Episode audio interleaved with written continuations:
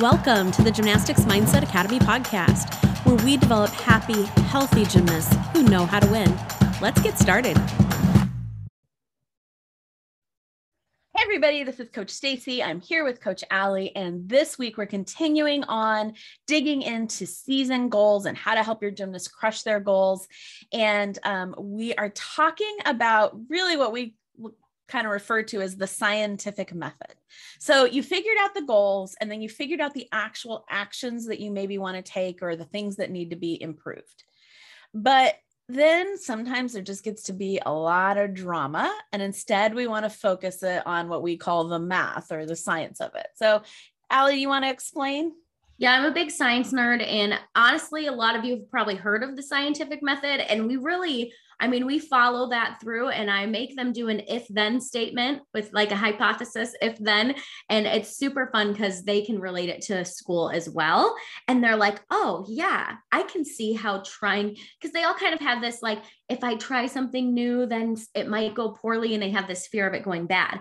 But when they can see it as the scientific method, oh, if they're trying something new, trying to understand what they was good from it and what they want to take with and what maybe didn't work out so that they can try a new question and a new hypothesis then that allows them to be more open-minded to making some of these changes and some of these actions that they wrote. Because some of the actions that they write they're like okay i'm not really sure how to do this or if i can do this and that's how we get them started. So the first thing that we have them do is like just like ask the question. And asking the question could be anything of like, um, why can't I go up on my vault higher?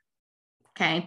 And then if I can't get more height on my vault, maybe they come up, they look at their like actions list and they're like, okay, here are some things that I thought might help me get there. Uh, turning over the round off more, getting their shoulders open more, blocking, getting their chest up, whatever it is. There could be so many different options. And um, maybe they even th- narrow it down into like squeezing their butt on the board like it could be something super simple. And so then I have them write an if then. Okay. If I squeeze my butt on the board, then I will get higher on my vault. And then all they have to do is go try it and then write down if it worked or not. I have them literally like I tell them like at practice or at the end of practice, like write down like what went well and what didn't go well, what they thought worked and what they didn't think worked, and just like observe it from this like sciency type way and not this like I did good or bad, like this. Oh, I'm testing this to see the science behind what worked and what didn't. So then they look at all that evidence and then they just create a new if then. Okay. Maybe they decided that they want to keep squeezing their butt, but they want to try and get off their hands quicker. Maybe they decided they want to try a new keyword, but then they try a new if then and they continue to gather evidence. And it creates this cycle of, you know, when you get in that rut with an athlete where they do the same thing over and over and over and over again, and you're like, why are we making zero changes? And half the time it's because either they haven't picked one thing to try and understand how it changes within the big picture or they like don't actually understand how to do make a change in order for that to happen. And so both of those things can kind of get answered when you start trying if then statements. So Stacy, how do you kind of implement this with yeah. that you're coaching? So I kind of usually say like if you had to guess what would be the one action you could take that's most likely to get you whatever that result that you wanted was. And then they'll be like, I don't know. And I'm like, just guess, just if you had to guess one thing. And so then they guess one thing. And I'm like, okay, now let's design an experiment to see if that is is that a drill that you need to do is that do you need to get your coach to video you doing that do you um you know just need your coach to watch and give you feedback like what do you need to do? What kind of experiment are we going to create to like see if that works? And so then they'll figure out what their experiment is going to be and i'm like okay then you go run the experiment and you got to run it enough times that you actually have data. So like I have one gymnast who's been struggling with um, flipping her flipping her vaults. Well, she wasn't she, you know, she spent most of practice not flipping any. And I'm like, but then you're not getting enough data for us to know what's making the difference or not. If you go nine times and you only flip one, that's not enough data to run an experiment. And so we we would like talk through like, oh, okay, she was kind of feeling like she had to make all of the changes. And we're like, no, we're just making one one change. You're to flip the vault, see what happens, see if that helped, see if that didn't. Um and so then they get the data and then they you know they do it again but when we do this the idea is to help them go the point is not to get everything right the point is to see if making this one change helps or doesn't help towards the result you're trying to create mm-hmm. and i really like to try to get them to go from the emotion of curious mm-hmm. or of interested so I try to help them get to thoughts like, I'm curious to see if I squeeze my butt on the vault, if that, then it will make my vault higher.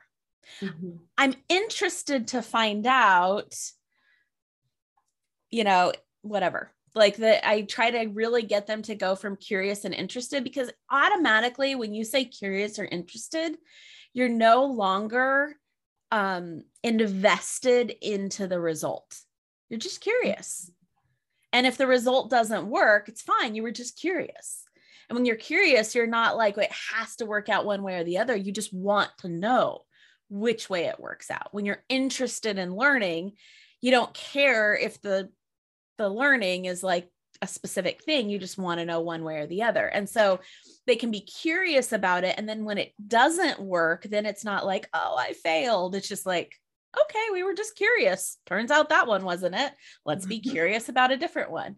So that's really the approach that I really try to help them take is learning how to be really curious, how to try a lot of things. Mm-hmm. But one of the things that we do always say is that success is only built upon a pile of failures. So, Allie, do you want to unpack that a tiny bit more? yeah, just like you are, I always tell them as a gymnast, you're going to fall like that is the reality. If you never ever fall as a gymnast, I you're alien, right? Like you are going to try new things and then you're going to fall and you're going to mess up. And the more times you fall and mess up, the more times you learn what's helping you and what's not helping you. And that pile of failing and that pile of messing up is what actually gets you to learn how to do it. And so that's what Stacy means by it's built on a pile of failures. Like that is the pro because you have to try it in order to figure out what's going well and what's not, right? And so it's it's hard for them to uh grasp that. I mean, even yesterday was so funny. They finished their beam assignments and I had them trying new skills and I just told them I wanted to them to all move up a beam because they were looking really good. It was stuff they had been doing. And I was like, I want everyone to just try and move up a beam today or move the panel mats today or try something new. And they're all like, do we have to make three? I was like, I'm not expecting, if I was a coach expecting your first one ever to be perfect, then I'd be a bad coach. I just want you to try it just attempt it and have some fun and encourage each other. And they were all like, okay. And then half of them ended up moving up to the high beam because they had no pressure of, I have right. to make this and they have to be perfect. So it was just yeah. kind of fun and allowing them to realize that failing is okay because that's going to get them to the point of learning and yeah. getting it. Yeah, we really try to redefine that failing isn't like a lot of times in our culture and especially in gymnastics, it's like failing is final. and failing is is a bad thing that you kind of have to just learn how to accept. But really failing is actually the process to learning so that you can get to success. You can't learn something new without failing to get there. And when you when you try to get there without failing you usually don't you don't get there. Mm-hmm. so that's where we're like it's not just that failing is acceptable and that it's okay. Failing is literally the process and the way that we house it is in this scientific method where failing is just part of the experiment. And sometimes experiments fail and sometimes they don't and every single time we learn. But if you have drama about it where it's like well i tried that and it didn't work you're not learning anything new from it which means you're not going to get to that success part. Mm-hmm. so that's where we kind of put it all together So, all right, next week we are going to be talking about celebrating the final key ingredient on reaching your goals. This is this is Coach Allie's jam. So, we'll see you guys then. Bye. Bye. Thanks for tuning in. Everyone says that gymnastics is 80% mental, but most gymnasts spend very little time training their brain. You've seen it a thousand times where a gymnast can do her skills physically, but her fear and doubt are holding her back. Or she does amazing routines in practice, but her nerves get the best of her in competition. We would love to help your gymnast have productive practices and confident competitions. We know they need to get maximum results in the shortest time possible. So we've created short, effective lessons lessons and coaching that fit between practice and the rest of life. We have courses and coaching programs for individual gymnasts and gymnastics teams that are based on proven behavioral science you can be confident in and results that speak for themselves. Invest in the one thing that will have the greatest impact on your gymnast success their mind. Check us out at gymnasticsmindsetacademy.com.